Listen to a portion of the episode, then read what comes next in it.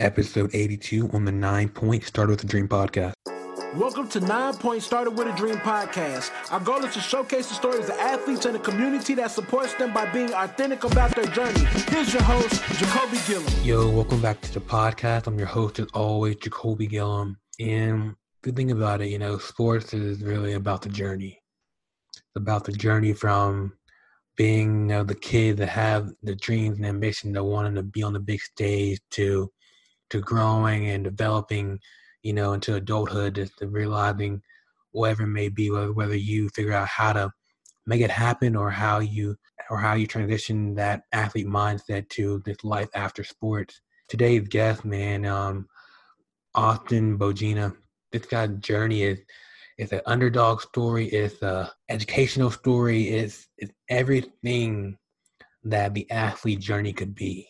And talking with him, just learning about his journey, how he just developed this work ethic to say, I'm going to go get it, to how he, he bounced back from an injury that, that had him one step away to work for the Olympic trial this year and wait till now as a PhD student. His story inspired me. I, I know it'll inspire you because it's real, it's authentic, it's, it's something we can all relate to in some form of fashion.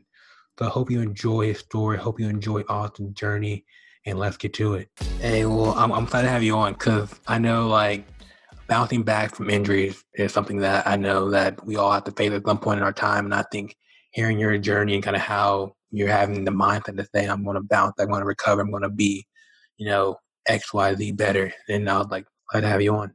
Yeah, thank you. Thank you for inviting me and, you know, reaching out. And you're the, believe me, out of I mean, everybody I've I do a lot of my own kind of you know with my professional running, if you can even call running professionally a thing.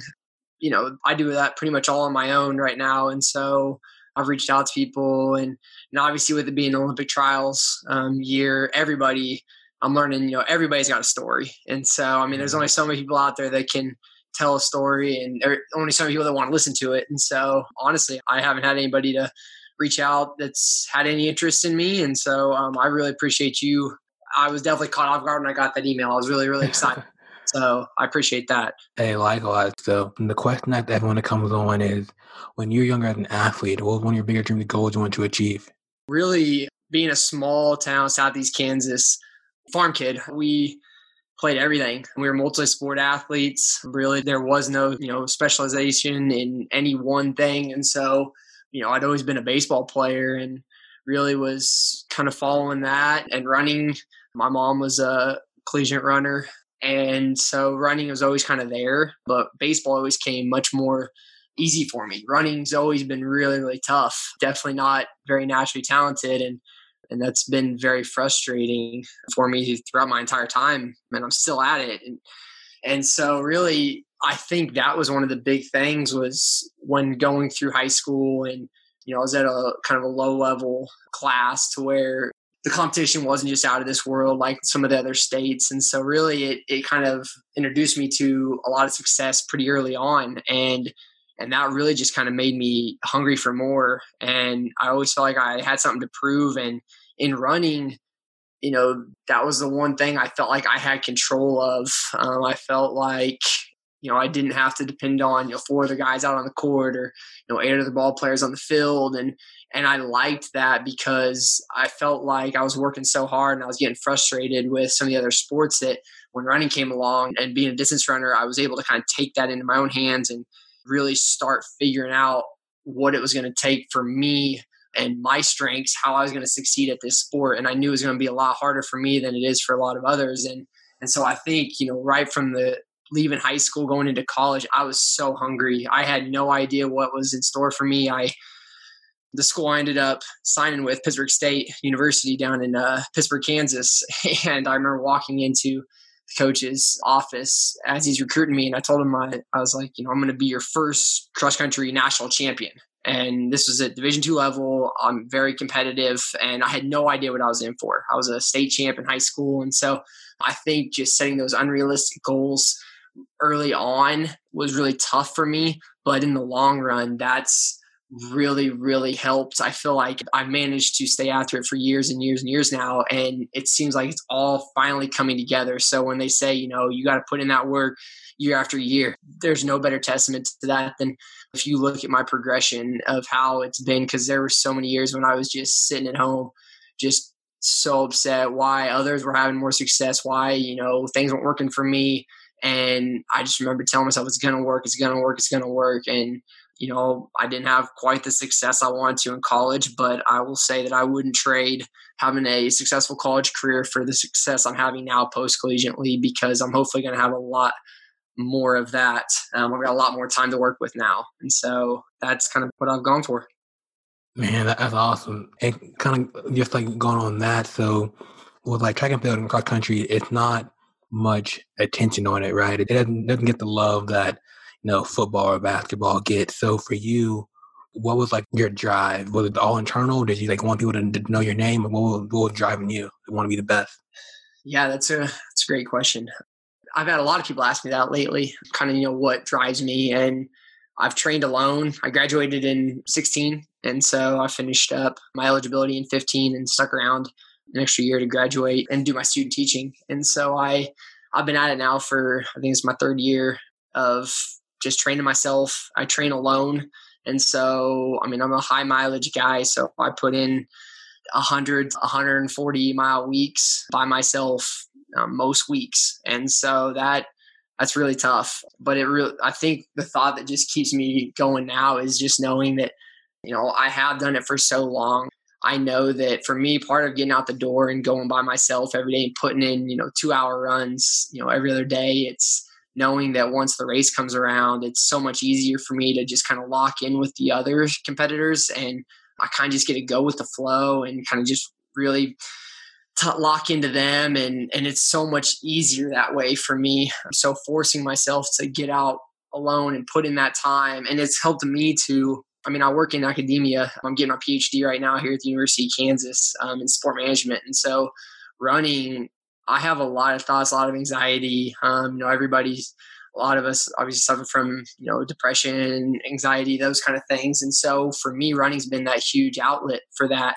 Just the stress that comes with you know whether it's been a unsatisfactory career at Pittsburg State in running or not quite to what I had envisioned. You know, there's a lot of demons I feel like I've ran from for so long that, you know, really this past fall, I took a chance. I had reached out to a race, a half marathon in Indianapolis, and I still remember my parents. They were heading out to Colorado to watch my sister race at a conference meet, and and I remember my mom just being like, you know, where are you going? Like, what's this race? And I'm like, it's a half marathon. I'm gonna go run really fast. And I went out there and nearly hit the Olympic trials qualifying time in it. And I remember calling them, and everybody was just freaking out. And and so I think, you know, just that thought that I've done this for so long, I've put in my time. I really feel like if I was going to have quit or to have stopped, I would have done this years ago. And so since I've put in my time, I've kept my hand over the flame. It's crazy for me to throw it in now. And so at this point, it's really just knowing that I've done the hard work. You know, at this point, it's fun. It's so much fun going out and you know, putting in 20 miles, 25 miles, whatever, you know, I'm now I'm, di- I'm kind of, you know, dabbling up into 50 Ks, 31 miles. And so for me now it's, this is the fun part. This is what I put in all those years of work for to, you know, to get to. And now I'm, I'm getting to really kind of see how fast I can go. And so that thought alone, just knowing how quick can I run a marathon? You know, can I go for the American record in the 50K? those kind of thoughts really when it's tough to get out the door those kind of thoughts in my head are like you know nobody is thinking about lawrence kansas right here nobody's thinking about you know me being from arma kansas nobody you know i'm kind of in my own little spot right here um, i get to fly under the radar and that's really motivating to me because i get like showing up on race day and not being you know the guy and so i mm-hmm. like getting after it and making my name and having those people coming up after races like you know who the heck are you? Like where'd you come from? I, that to me is that's the most fun is when those kind of things happen. So i'd rather have that role than the the guy that gets all the attention. So. Man when you first said you went you did um two hour run my eyes got big. I was like two hour run so, so how far are you going in two hours ideally So I did 20 miles today. I ran right around, I think, two hours and 10 minutes today, to 11, somewhere in there. And so it really just kind of depends. I mean, there's days I've gone out and, you know, I've done over three hours. First day I did 35 miles. I was out for like over three and a half. And, you know, it was just kind of getting myself out there and, and you know, I would start early in the morning before the sun came up, and that makes it a little bit easier if I time it out like that because I kind of get to break it up. And there's only so many roads you can run around here. Even Lawrence isn't small, but uh, a lot of overlapping and and yeah. So it's at this point, most of my even just easy run days are 15 miles. So I'm running, you know, an hour and a half an hour and 45 most days. And so you've got that kind of time luckily I got a lot of things I think about, whether it's school, research that I'm doing, prepping for classes. I um, a lot of the you know schoolwork that I study for, a lot of it's memorization, and so I'm repeating things in my head. And so yeah, I just I utilize my time wisely, but I also listen to a lot. So podcasts, audiobooks, music. I keep myself from going too crazy. So. Definitely. And then when you said the part about you know like battling the demon, you know like uh, I guess of the past failures, right? So those kind of haunt you to say, I don't repeat that again, in a sense. Yeah. So really, the demons for me is just knowing that, you know, when you work as hard as I feel like I do, I had done that for so long and I had just kept, and to be completely honest, I just kept failing. I wasn't getting success. Nothing was coming together. You know, I did all these different things on my own trying i did high mileage low mileage. I focused on you know i'm not very fast. I have very little foot speed and i've dedicated you know the past two two and a half years to getting faster and i'm finally finally getting some foot speed. And so really the big demon for me was just knowing was i running out of time? Was i getting you know to the end of this? How long could i keep this up and keep going? Because i knew school winding down. This was before, really, before I, you know, continued on for my PhD. I knew I was like, I had taken a job during my master's as a GA for Kansas Athletics, and I was working, you know, 60 hour weeks. It was just insane. And I was running 60 miles. And, you know, for me, 60 miles is barely training. I've done 70 in the last four days. And so that was all I was able to get in, you know, full weeks while I was working for Kansas Athletics. And so I was really in a point where I was considering just giving it up. And I was running it 4:30, 5 a.m. You know, and I know there's others that do that, but going to then work, you know, eight to five and weekends, it was just really, really tough. And so I was battling, did I really want this or not? And and then, you know, taking the PhD and and kind of things coming together and you know, having a really, really big year last year where everything started to click and I, you know, had finally started to figure some things out and everything started going well. And I qualified for Olympic trials. I, I was a national runner up in the US 50K championships. And then to have gotten selected for the team. And really, I was so burnt out from just having so many big races, kind of so many three big breakthroughs, and I was so spent from that that I was having such a hard time getting out the door. And then I went out to Boulder for um, stay with some friends for the month of July, and I started to kind of get that passion back and kind of get fired back up. And this was, you know, two months, three months before we headed to Romania for the US or for the World Championships in the 50K. And so I, you know, had my first opportunity to represent Team USA and my very first workout back from Boulder here I came back to Lawrence did my very first speed workout on a straight paved road. Nothing wrong, nothing at all, no dips, nothing. And I feel something pop in my knee and mm-hmm. I've never had a serious injury. I've been very, very blessed to have, you know, not be injury prone. I had an injury in college where an abdominal strain because I ran too much while I was sick. And I had actually basically had caused knots in my core. And that took some time, but really I had never been injured. But I knew, I think something in me, even though I'd never been injured, I knew something was wrong. So that decision, and maybe that's where having a coach and having people kind of you know, there to help you out and make those decisions would have helped. But I was so scared and I didn't know what to do and I didn't know who to who to even go to to really go about this. All I kept thinking was, oh my gosh, you you just made Team USA. You know, nothing's wrong. Nothing's wrong. It's okay. You'll work it out. And so I just kept running on it, kept running on it. And I just gritted through but I just kept knowing I was doing, you know, the KT tape, everything I could just to keep my knee in place. And I was able to do some pretty good runs. And so I started getting some confidence and I wasn't able to do much mileage, but I was able to get some speed work in. And so I started kind of getting more in that mindset of, okay, I can do this. I can go to Romania. I can still compete at a very high level. And I did. I went over there. I got into the race. I put my, you know, self in it for 10 miles and then my knee completely gave out. And it's devastating. It was like all the demons just flooded back. All the times of, you know, not being good enough, not having the success I wanted, and to know that I had gone all the way over there and had worked so hard and everything had come together only to have my first big breakthrough where I get selected for a really huge honor and to find out I broke my kneecap.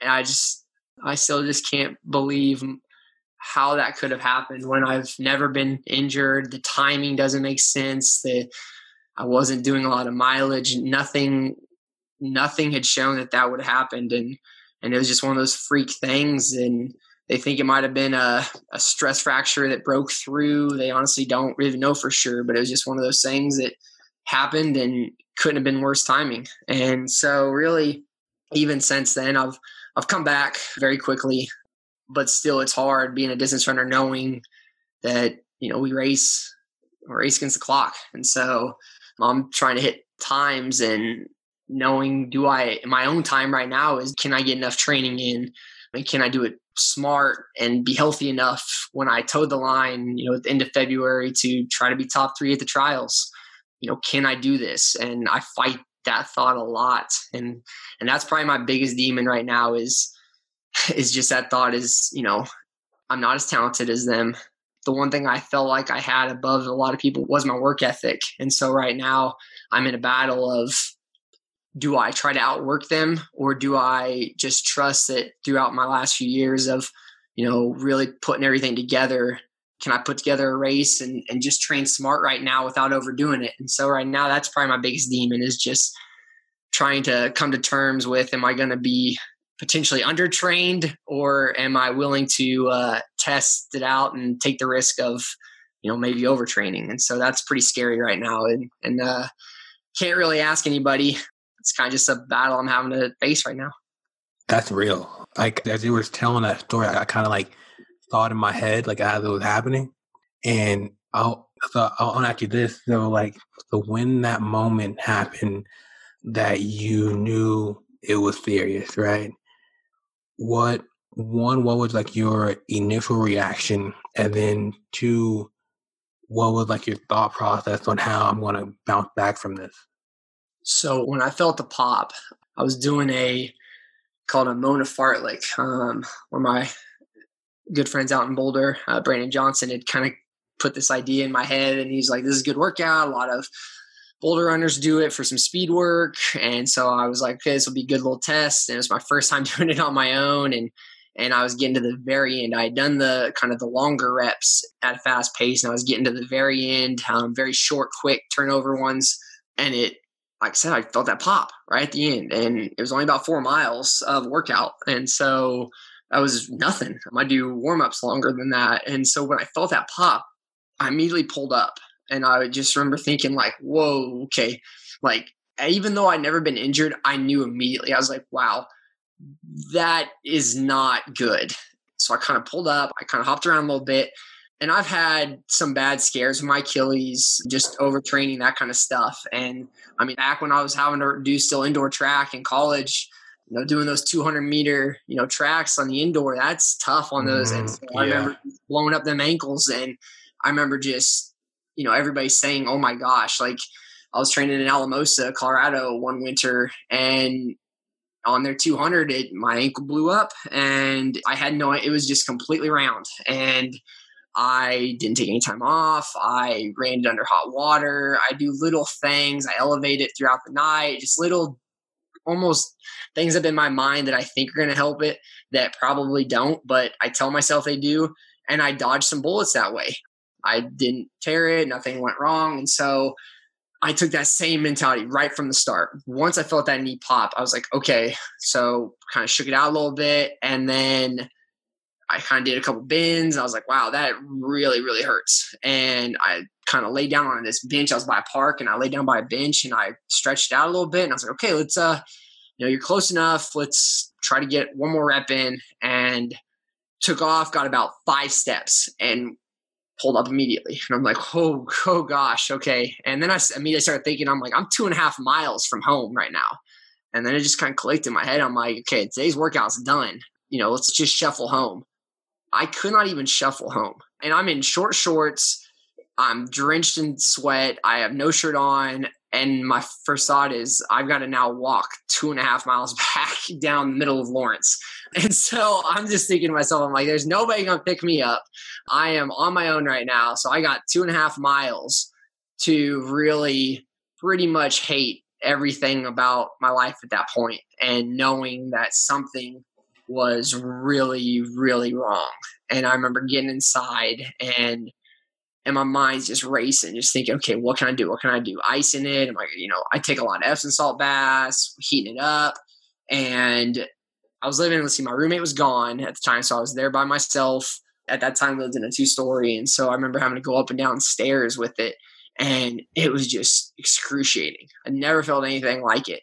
And I was like, okay, well, you know, we'll pick this up in the morning.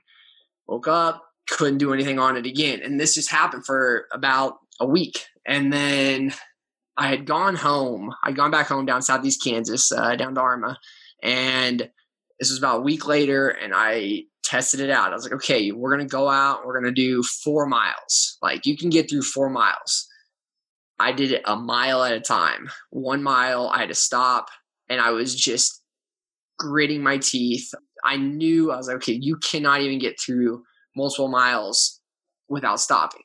So I did four miles. I got through all four of them one at a time and consider that a success. I remember I keep a log and I marked it down in my log. I said, you know, hey, small steps. We're working towards the right direction. By the next week, I was finally kind of able to more or less limp through a couple more miles. So I was just hobbling. And on my Garmin, I was able to see my strides and it literally looked like I was galloping and just seeing it. And it was fascinating to watch. And so I started really kind of almost obsessing over that. And so each run I'd go out on, I would try to, you know, close that gap a little more and more and trying to get my cadence a little bit more normal. And I was getting myself back up to, you know, eight miles and really kind of was feeling pretty satisfied with that. And I had about a full roll of KT tape every two days. I was just wrapping everything around that knee, trying to keep it in place. And, you know, did enough to where I could get through a little bit. And so the week started kind of trickling by and getting through it. And I was integrating a little bit of speed stuff in it, still hobbling around a lot, not able to bend the knee at all. I mean, everything, I had pretty much shifted my entire mechanics to pretty much overcompensate for the my knee. And it's remarkable what the body can do when you just can't quit. And you call it dumb, whatever, but I knew something was wrong with it. So I told myself, I'm like, whatever it is, it's bad. I'm like, this is bad. So you're just going to have to get through it. And that's what I did. I just got through it. I ran and I would grit my teeth every single day, just going out and putting in, you know, 730 miles compared to the normal 630 miles. And slowly things the pain. I think if you you know fight through the pain enough you eventually just it's almost like insanity. You just kind of get whatever. It's at that point. And so i remember going out on a 20 miler with this knee and and i was hauling. I ran i think i ran it at like 630 sub 630 pace and i got through all 20 and i remember the whole time just being like oh my gosh this hurts. And i got through it. And that was i think the workout when i knew. I was like you can go to Romania and you can kick some butt over there. Like you can do this. And my goal was top five. And I was like, you've got this. Like, this was the workout you needed. And so I went to Romania with all the confidence in the world, knowing that it wasn't going to be easy, but also in the back of my mind, knowing that I'm tough. Like, I'm a fighter. I get through it. And I did. I went into it with all this confidence. And I did no sprints at all. I could not start from a standstill into a sprint. I had to work into it. And like I said, at this time, I still had no idea that it was even broken. I didn't know what it was. I didn't want to know. I just knew something was wrong with it down there. But I really, after that training, I told myself, I'm like, nothing really can get any worse with it. Or I didn't think at the time. But believe it or not, the pain subsided a little bit about a week before I went to Romania. I was on the treadmill doing a really fast tempo and I felt another pop. And I don't know if that was when it really broke through or what, but when that moment hit, I remember thinking, oh my gosh, like that's less pain now. So I don't know what it was before, and I will never be able to know because I mean, I didn't go get it checked out. But I remember feeling a second pop, and I'll always tell myself in my head that that must have been the moment where the knee cap broke off. Oh, because man. when it broke off, it was just there. I mean, it was just out floating around. And so I think if it was still connected, and it was causing all that pain, the best thing I did was jump on that treadmill and run really fast and just get it broken completely off. so I wouldn't recommend anybody doing that. But for me, like I said, I I learned a lot about myself through this process. I hope uh, I'm taking very good care of myself now and trying to do everything I can to keep anything like that from happening again. Well, I'll say this, man. Like after going through all of that, there's nothing you you can't do. You know what I'm saying? So when it comes to like the, the next race, or you thinking like whether I need to overtrain or go undertrain, your mentality has been through the ringer with everything. So it's just like almost just doing doing what you do best. There's a really good book. It's called Brave Athlete, and I read it before most of my big graces and it talks about you know kind of just shutting your brain off and how that fight or flight when that comes around and and how that's one of the hardest things we can do is you know when our they call it our monkey brain when it really starts screaming at us and it's the one that really fires so fast and it's the one that's screaming at you that hey you're going to die if you keep running five minute mm-hmm. pace or whatever. And then you've got what they call the professor brain which slows you down. That's you the one that's kind of the more the logic behind it like you know you're not really going to die if you run this pace but it's just going to be uncomfortable that's been probably the biggest thing for me is through this whole thing is just knowing that like and i think that kind of helped me with my knee too because i'm like okay what part of my brain is telling me this? And i think i was able to kind of you know make at least put it off a little more just by telling myself that you know maybe it's not as bad as it really is.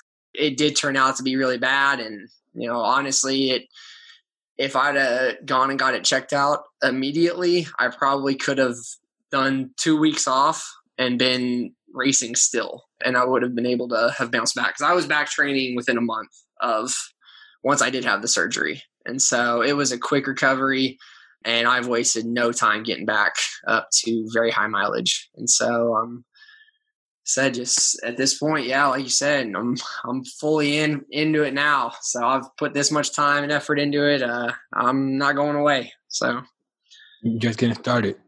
Yeah, big time. So um, that's the one cool thing about being a long distance runner is that uh, you know my clock's going until you know you're seeing it you know 31 32 33 you're seeing guys up till 35 if you know they really got the stuff. And so that gives me a lot of hope that i can have a, a pretty good next few years is so that's the goal. a good book if you haven't read it yet. Um it's called um it can't hurt me by david goggins. I've heard of it yeah, that's a great book. It's like it's kind of similar to like the one you mentioned before, just like the mindset and kind of, and it kind of goes through like his his journey through, you know, military stuff to being um an ultra runner and how he kind of how he just figured out how to catalyze his mind uh, to stay one step one to say I can go one more level and just keep yeah. pushing that level. So, yeah. be a great great book to check out for you. So as we're here, you know, we got the Olympic year, right? We have this dream of of wanting to make Team USA and kind of you know achieve that version of greatness. How are you keeping your mindset just fresh, you know, just like in a sense of trying to reduce the noise a little bit, you know, just to say, I'm just gonna take it one day at a time. You know, with the Olympics, um, Olympic trials, kind of all of it, we there's a lot of uh, you know everybody's kind of got an opinion right now of what's going to happen, who's fit, who's going to make the team, who's running 140 miles, who's doing 170, who's doing 90. There's so much chatter going on, and so it's it's really hard to only take it a day at a time in an age where if you do anything on social media, you're flooded with the runners, and it's really really tough because you know, there's going to be like 300 of us. It's ridiculous how many people have qualified for the trials. And so it's going to kind of just be a madhouse out there. And so for me, that plays to my strength. I think if, you know, that gives guys, I guess, you know, maybe not just me, but it gives guys like me who it's going to be wild out there. You're going to just have a ton of bodies and it's going to be an electric day. And so it is really hard. I don't try to think much ahead of the actual race some people do the whole visualization of what they're going to do. I think 26.2 miles is long to do on it in itself. I don't want to run the race before I actually have to. um, and so I don't train on the course or warm up on the course. I don't I don't want to know anything about it. And so I guess I already, you know, people are talking about how there's like 2,000 feet up and down of elevation gain in Atlanta. And so just like great all right well i used to be a trail runner and so i really always loved the ups and downs let's you know hope that that plays to my favor a little bit and i do you know a little bit of training that i can here in lawrence it's pretty hilly here on campus and so i've got some good stuff i can work with but it's really hard to take it a day at a time because for me it's I have an idea of what workouts I've done that has worked for me in prepping me for my big races. And with kind of the setback with my knee and having to really kind of go through an entire base phase again of you know kind of putting in just some big blocks. And then now really hitting the speed it is kind of tough because i'm trying to plan out. I don't even plan out like i don't plan in advance my training runs. I know people sit down and they have monthly or yearly training plans. Some of them you know i barely do a weekly training plan. There's a lot of times i don't know what workout so I do two workouts a week, sometimes three, but usually two workouts a week on Tuesday and Fridays. And most of those days, I have no idea what I'm doing until right before I'm heading out the door. Sometimes I don't even pick the workout till I'm done with my warm up and actually on the track. I just kind of go with what my gut's telling me that day. And so by doing that way, I don't allow myself to have bad workouts. So I think that's a big fear that I used to always be scared of was in college. I'd look at the board and I'd see, you know, oh man, we got a, you know, a six mile tempo on Friday, and then Friday rolls around and and I felt really bad, or you know, whatever I ate poorly, or that kind of stuff. And I remember always thinking, like, man, you know, God, I'm not gonna be able to get through a good six today, but boy, if we could have just done, you know, maybe three by two mile reps or something like that, broken it up, I feel like I could have done that, and I'd have been more excited about that that's kind of what I have the ability to do now. And that's why I love doing this on my own, where I have that freedom to switch my workouts at the last minute. Even during the workout, sometimes if something doesn't go right, I switch it. If you know, if I'm doing long reps and I don't have it that day, I don't have the stamina, then I'm going to short stuff. And so I just wing it. I don't overthink it. Like I said, a lot of days I'm out there, nobody cares, nobody knows. I clap for myself. It's most workouts I'm out on the track, I think you'll probably think I'm insane. I'm out there clapping for myself and hooping and hollering and just trying to keep myself amped. And uh, it gets really, really lonely. That's why for a while I got away from the track, just scared of it. And I hated that lonely feeling. But now I got a, a guy, a football player that played at uh, Southern Illinois.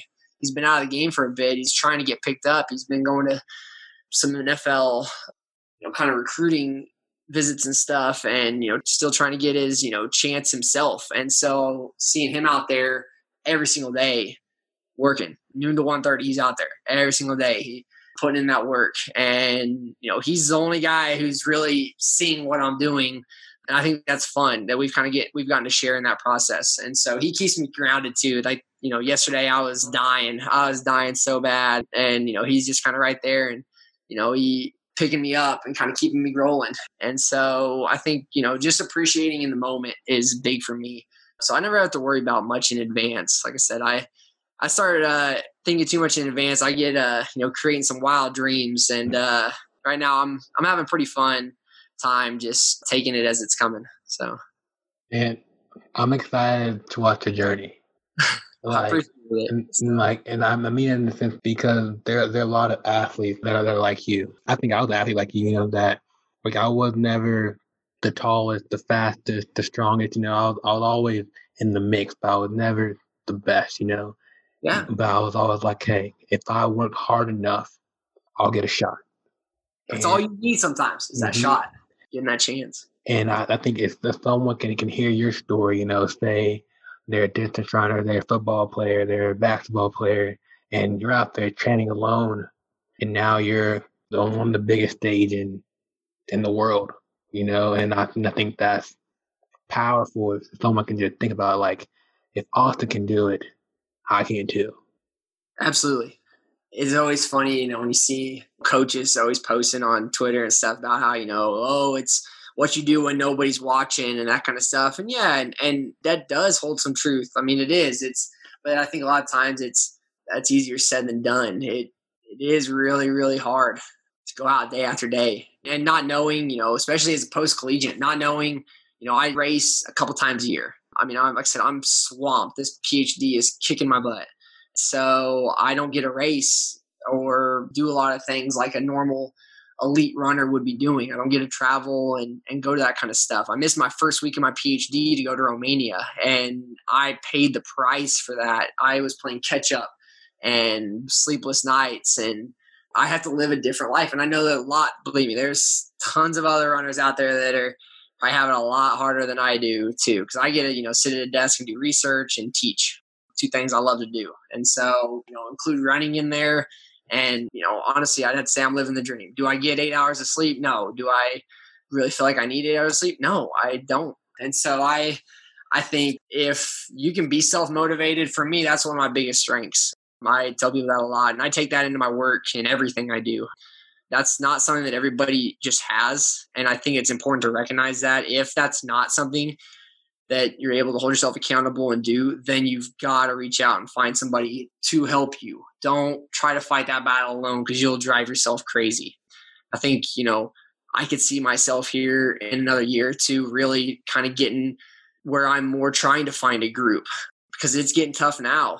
As i cycle through workouts over and over again it's harder and harder to do those same ones that you know had me throwing up on the side of the track by myself over and over again. It's hard. And so i think having that other person there you know whether it's one person a group that kind of stuff if that's what you need then you've got to be able to go for it. But i think if you can do it alone man it's fun. And it really for me i love it most of all because it takes that pressure off because if i race really well then I'm proud of myself. I know that I put together a really good training block. I did things, you know, I needed to do for me to succeed. And then if I race bad though, and with the way my lifestyle is right now, you know, it'd be really hard for me to have a coach and to feel like I was giving them everything I could when I'm out there switching my workouts or, you know, putting in more miles early in the week than later in the week because I'm trying to have a life over the weekend or something. And so for me, if I race bad, it's on me. And that's something that I've accepted. And, and I like that. I like to have an accountability for that and knowing that if, if I succeed, great, I did it. If I fail, then hey, I did it. It's on me and back to the drawing board. And so it's fun. And if anybody has any uh, questions on any ways of what it takes to really train alone or, you know, be a self coach, then I always enjoy getting to talk to, you know, people about that stuff. So I hope anybody reach out to me. Man, Austin, that's awesome. So two more questions for you, man. So you're doing a PhD right now. So that's impressive on itself. And then yeah, yeah, you the running and trying to be an elite athlete. So what's your goal with your PhD? So my PhD is in sport management. So I'd had my undergrad at Pittsburg State in elementary education. I was K6 certified. my goal is to teach kindergarten. And so I got the elementary ed degree, but I had had minors in business administration, marketing, and public relations. And so I kind of just applied to KU, um, University of Kansas, more just for fun. Kind of just took a chance on sport management. And, you know, I had a terrible GRE score, but I'm a writer. I feel like I wrote a really good purpose statement, why I wanted to, you know, come and get this degree. And it worked really well, you know, kind of with what I thought I kind of wanted at the time. So I applied to KU. My parents were just kind of like, what in the, like, you have a teaching degree. It's teachers teach. And so I was like, hey, I'm going to go get a sport management master's. And I don't even know if I knew what that even meant, but I got accepted. And I ended up getting a, a GA position Kansas Athletics in fundraising and development. And I loved it. I just thought it was cool getting to work with the donors at a big Power Five institution. I thought that was just really, really neat. It was going to be a really tough lifestyle for me to live to be a runner. And so that was really tough. But I think at the time, I thought that opportunity was just one in a million that I was willing to give up running for it. Some things ended up um, happening. Some people we had got a new AD and stuff, but I was let go my first year up here. And so knowing I had a second year of school that I had then lost all my funding for, I had lost everything. That was bad. I remember going into my at the time, you know, kind of my advisor, I guess, going into his office and just having to explain to him that I was going to have to drop out, that I wasn't going to be able to stay in the program, that I had been let go, and they had you know him and uh, and our program director they had a, an opportunity had opened up right when I needed one. And it was to design online master's courses for the sport management department. So literally basically making lesson plans for their sport management master's courses and making them interactive online because we were transitioning the masters to an online program. And so it was honestly it was perfect. I got to kind of just work from home. I designed a lot of the course. I went out to Boulder for one of my best friend Matt Daniel's wedding, and I, you know, got to pretty much spend the entire week out there, and I did my work and stuff, and then training was great, and I had switched to. I went from the non-thesis to the thesis route right before I got let go, and my thesis was going to be on student donor memberships within collegiate athletics, and so looking at why current students give. Um, and when I got let go, I lost that opportunity. I lost access to the database and everything really kind of just started falling apart. So kind of took a different approach, switched it to where I was going to look at fundraising and development associates and kind of looking at how to structure for a lot of colleges out there that don't have those. So whether you're looking at D3s, D2s, you know, smaller, you know, D1s, those that are looking for another way to generate revenue, but that don't really know how to go about getting those students into the pipeline. And it turned out probably so much better than it would have been had it stayed with the actual student donors. And I found out a lot of really cool things. Um, we're currently working on trying to get it submitted for publication into the top journal in sport management right now. And so we're kind of finalizing it. But yeah, having it on student donor memberships within collegiate athletics and really kind of structuring that ideal student membership and hoping that colleges are going to be able to pretty much pick up my findings and implement these programs. And so that opened the door. My advisor offered me um, a fully funded PhD position. And it was you know, pretty much a dream come true because I get to now take that teaching degree that I thought I was never going to use. And instead of teaching little kids, I get to teach big kids. And I get to do research and read and write and kind of live the life of a professional runner because I'm you know getting summers off and Christmas breaks and weekends and it's perfect. Honestly, everything that's come together. No matter how hard this PhD is, I am so blessed that with this opportunity. And no matter what success I get in running, I lost my grandpa. I had just got up to KU, and he was in a, he was killed in a car wreck, and he was the individual who really out of everybody, he wanted me to get my master's so bad. So when I got that master's, continuing off that PhD, I just knew that, you know, this is what was meant. This is kind of what, everything that needed to happen. Everything was coming together. So, like I said, I just think that you know one door closes, another opens, and so this PhD has been great. It has tested me.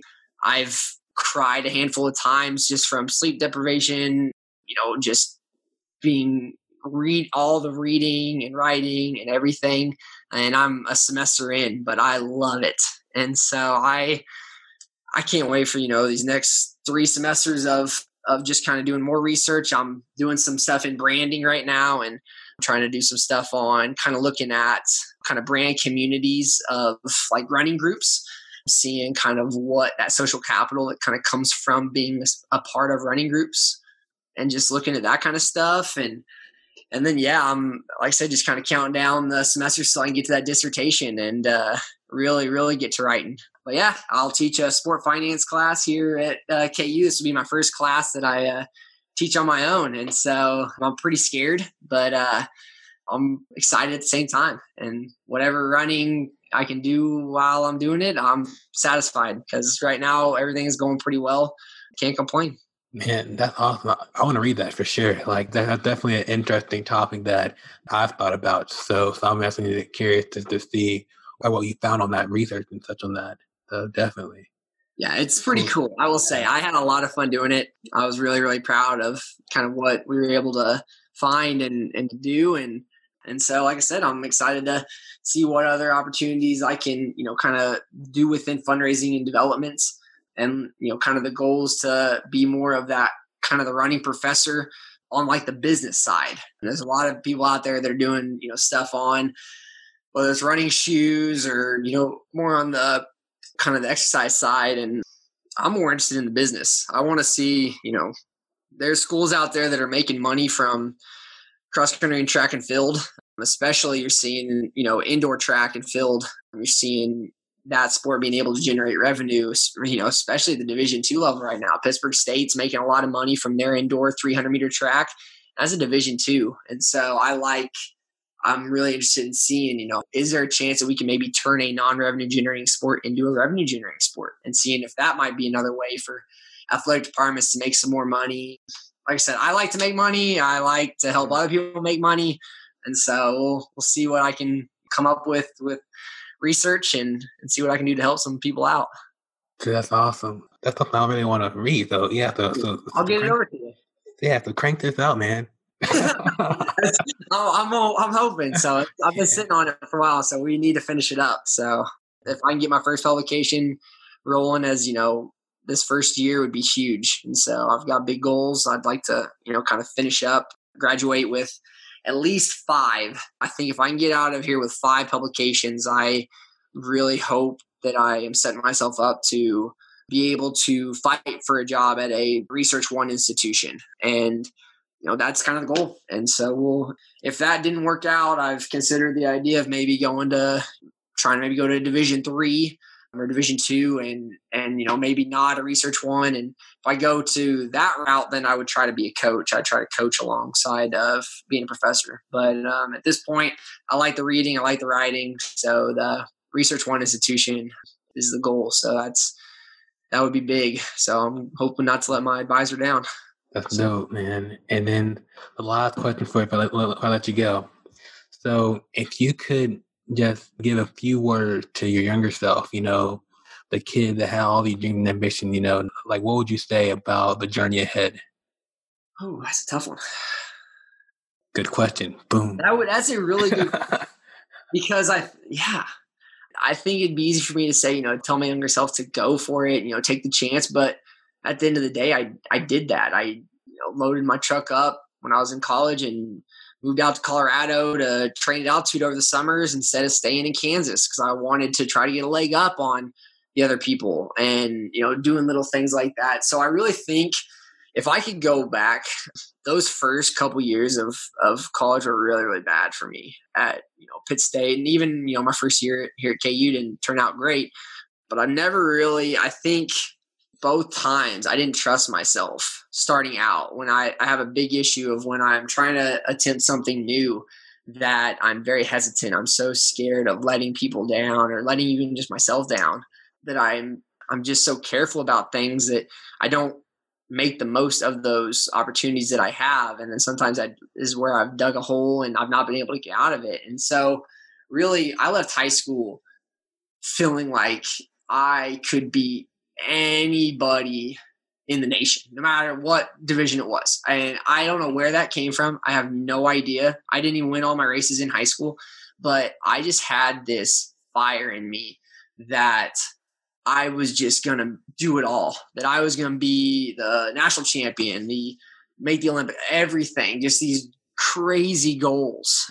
And then I started listening to others and I started listening to upperclassmen who were threatened, who, you know, didn't quite, you know, appreciate having a, you know, fiery freshman coming in trying to get things done. And I think I then started, I had gone from a high school where nobody, I was, you know, I was pretty much, you know, I had like five teammates who didn't really ever say much and didn't give any pushback. And so I started listening to others when I got to college. And so I think that's where I dug a big hole. But at the end, as I've really progressed, throughout the years, I realized that no matter what it is, and I don't know if that's just for my parents, it's whatever. I'm a really good judge of character. You know, it, I don't have just a huge group of people that I'm I have kind of in my circle, but the people I do have are top individuals. They are just great people. And I really think that understanding that a lot of people are going to have an opinion and knowing who to listen to and who to just kind of let talk, and then remember at the end of the day, like, hey, everybody's gonna everybody's gonna say something. Everybody's gonna have you know feel like they know best. But at the end of the day, if I don't know what I need to do, you know, if I have a question, I've got a handful of people that I can turn to. You know, those first few years, I felt like I just cast my net as wide as I could, and anybody who had something to say, I was taking it to heart, and I felt like you know that's what I needed to do. And so if I can go back, that would probably be the big thing is just to to really know that after all these years, I think that does give me some satisfaction of knowing that even as a younger runner looking back, I knew what I needed to do to be good. It's taken me this long to make up the ground that I lost by not listening to myself. And mm-hmm. I think that's probably the biggest maybe regret. I don't even know if it'd be regret because I don't really regret anything that I've done because it's like I said, I'm here everything's come together. Maybe not quite in the way that it could have, but I like what I've done, the chances I've taken, the mistakes I've made. I wouldn't trade it for the world. Every every little bit of that adversity has helped me, you know, get better. But yeah, I I really do. I think that it is pretty crazy for me to look back now and to know that man, I knew it. I knew all the way back then that I what I needed to do. And I knew I was different than other runners. I knew what my training needed to be and, you know, what I needed to do to be, to succeed. So even though I did lose a few years, that does bring me some, you know, peace of knowing that I didn't give up. I didn't quit. I kept at it. I told myself I'd get here and I'm here. Couldn't be happier. Man, dude, you're a boss. and I mean that in the sense of that like again like just a journey with you, man. And and I really hope whoever's listening to this, whether they're up and coming or in the myth or life after, that they really take a lot of value from what you shared. Because I don't know, like it's a journey just about not giving up. So for sure, man, like, Garrett, props to you. Thank you very much. I really appreciate you uh, taking the time to kind of hit, let me share my story. And believe me, if it can help anybody at all, no matter what sport, no matter what field, you know, of work. I mean, it's a lot of this stuff can be applied to so many different areas. I just happen to, you know, like I said, be in distance running, but I really hope that, like I said, hope this can at least help somebody else out there. That'd be, I'd consider this a success. And so also, this is the first time I've ever really got to just share my story. So I appreciate just having the opportunity to. Hey, the first of many, because the story, the story just getting started. I hope so. uh, that's the plan. Is yeah, best things are still up ahead. So. Well, awesome, man. Thanks for coming on again, and we'll be in touch soon. Thank you so much for everything. All right. Thank you. Have a good night. Thanks for listening to this episode of the Nine Point Started with a Dream podcast. If you enjoyed this episode, please comment, share, leave a review. We would love to hear your thoughts. You can find more athlete driven content at ninepoint.com. Till the next episode, you're only one opportunity away. Peace.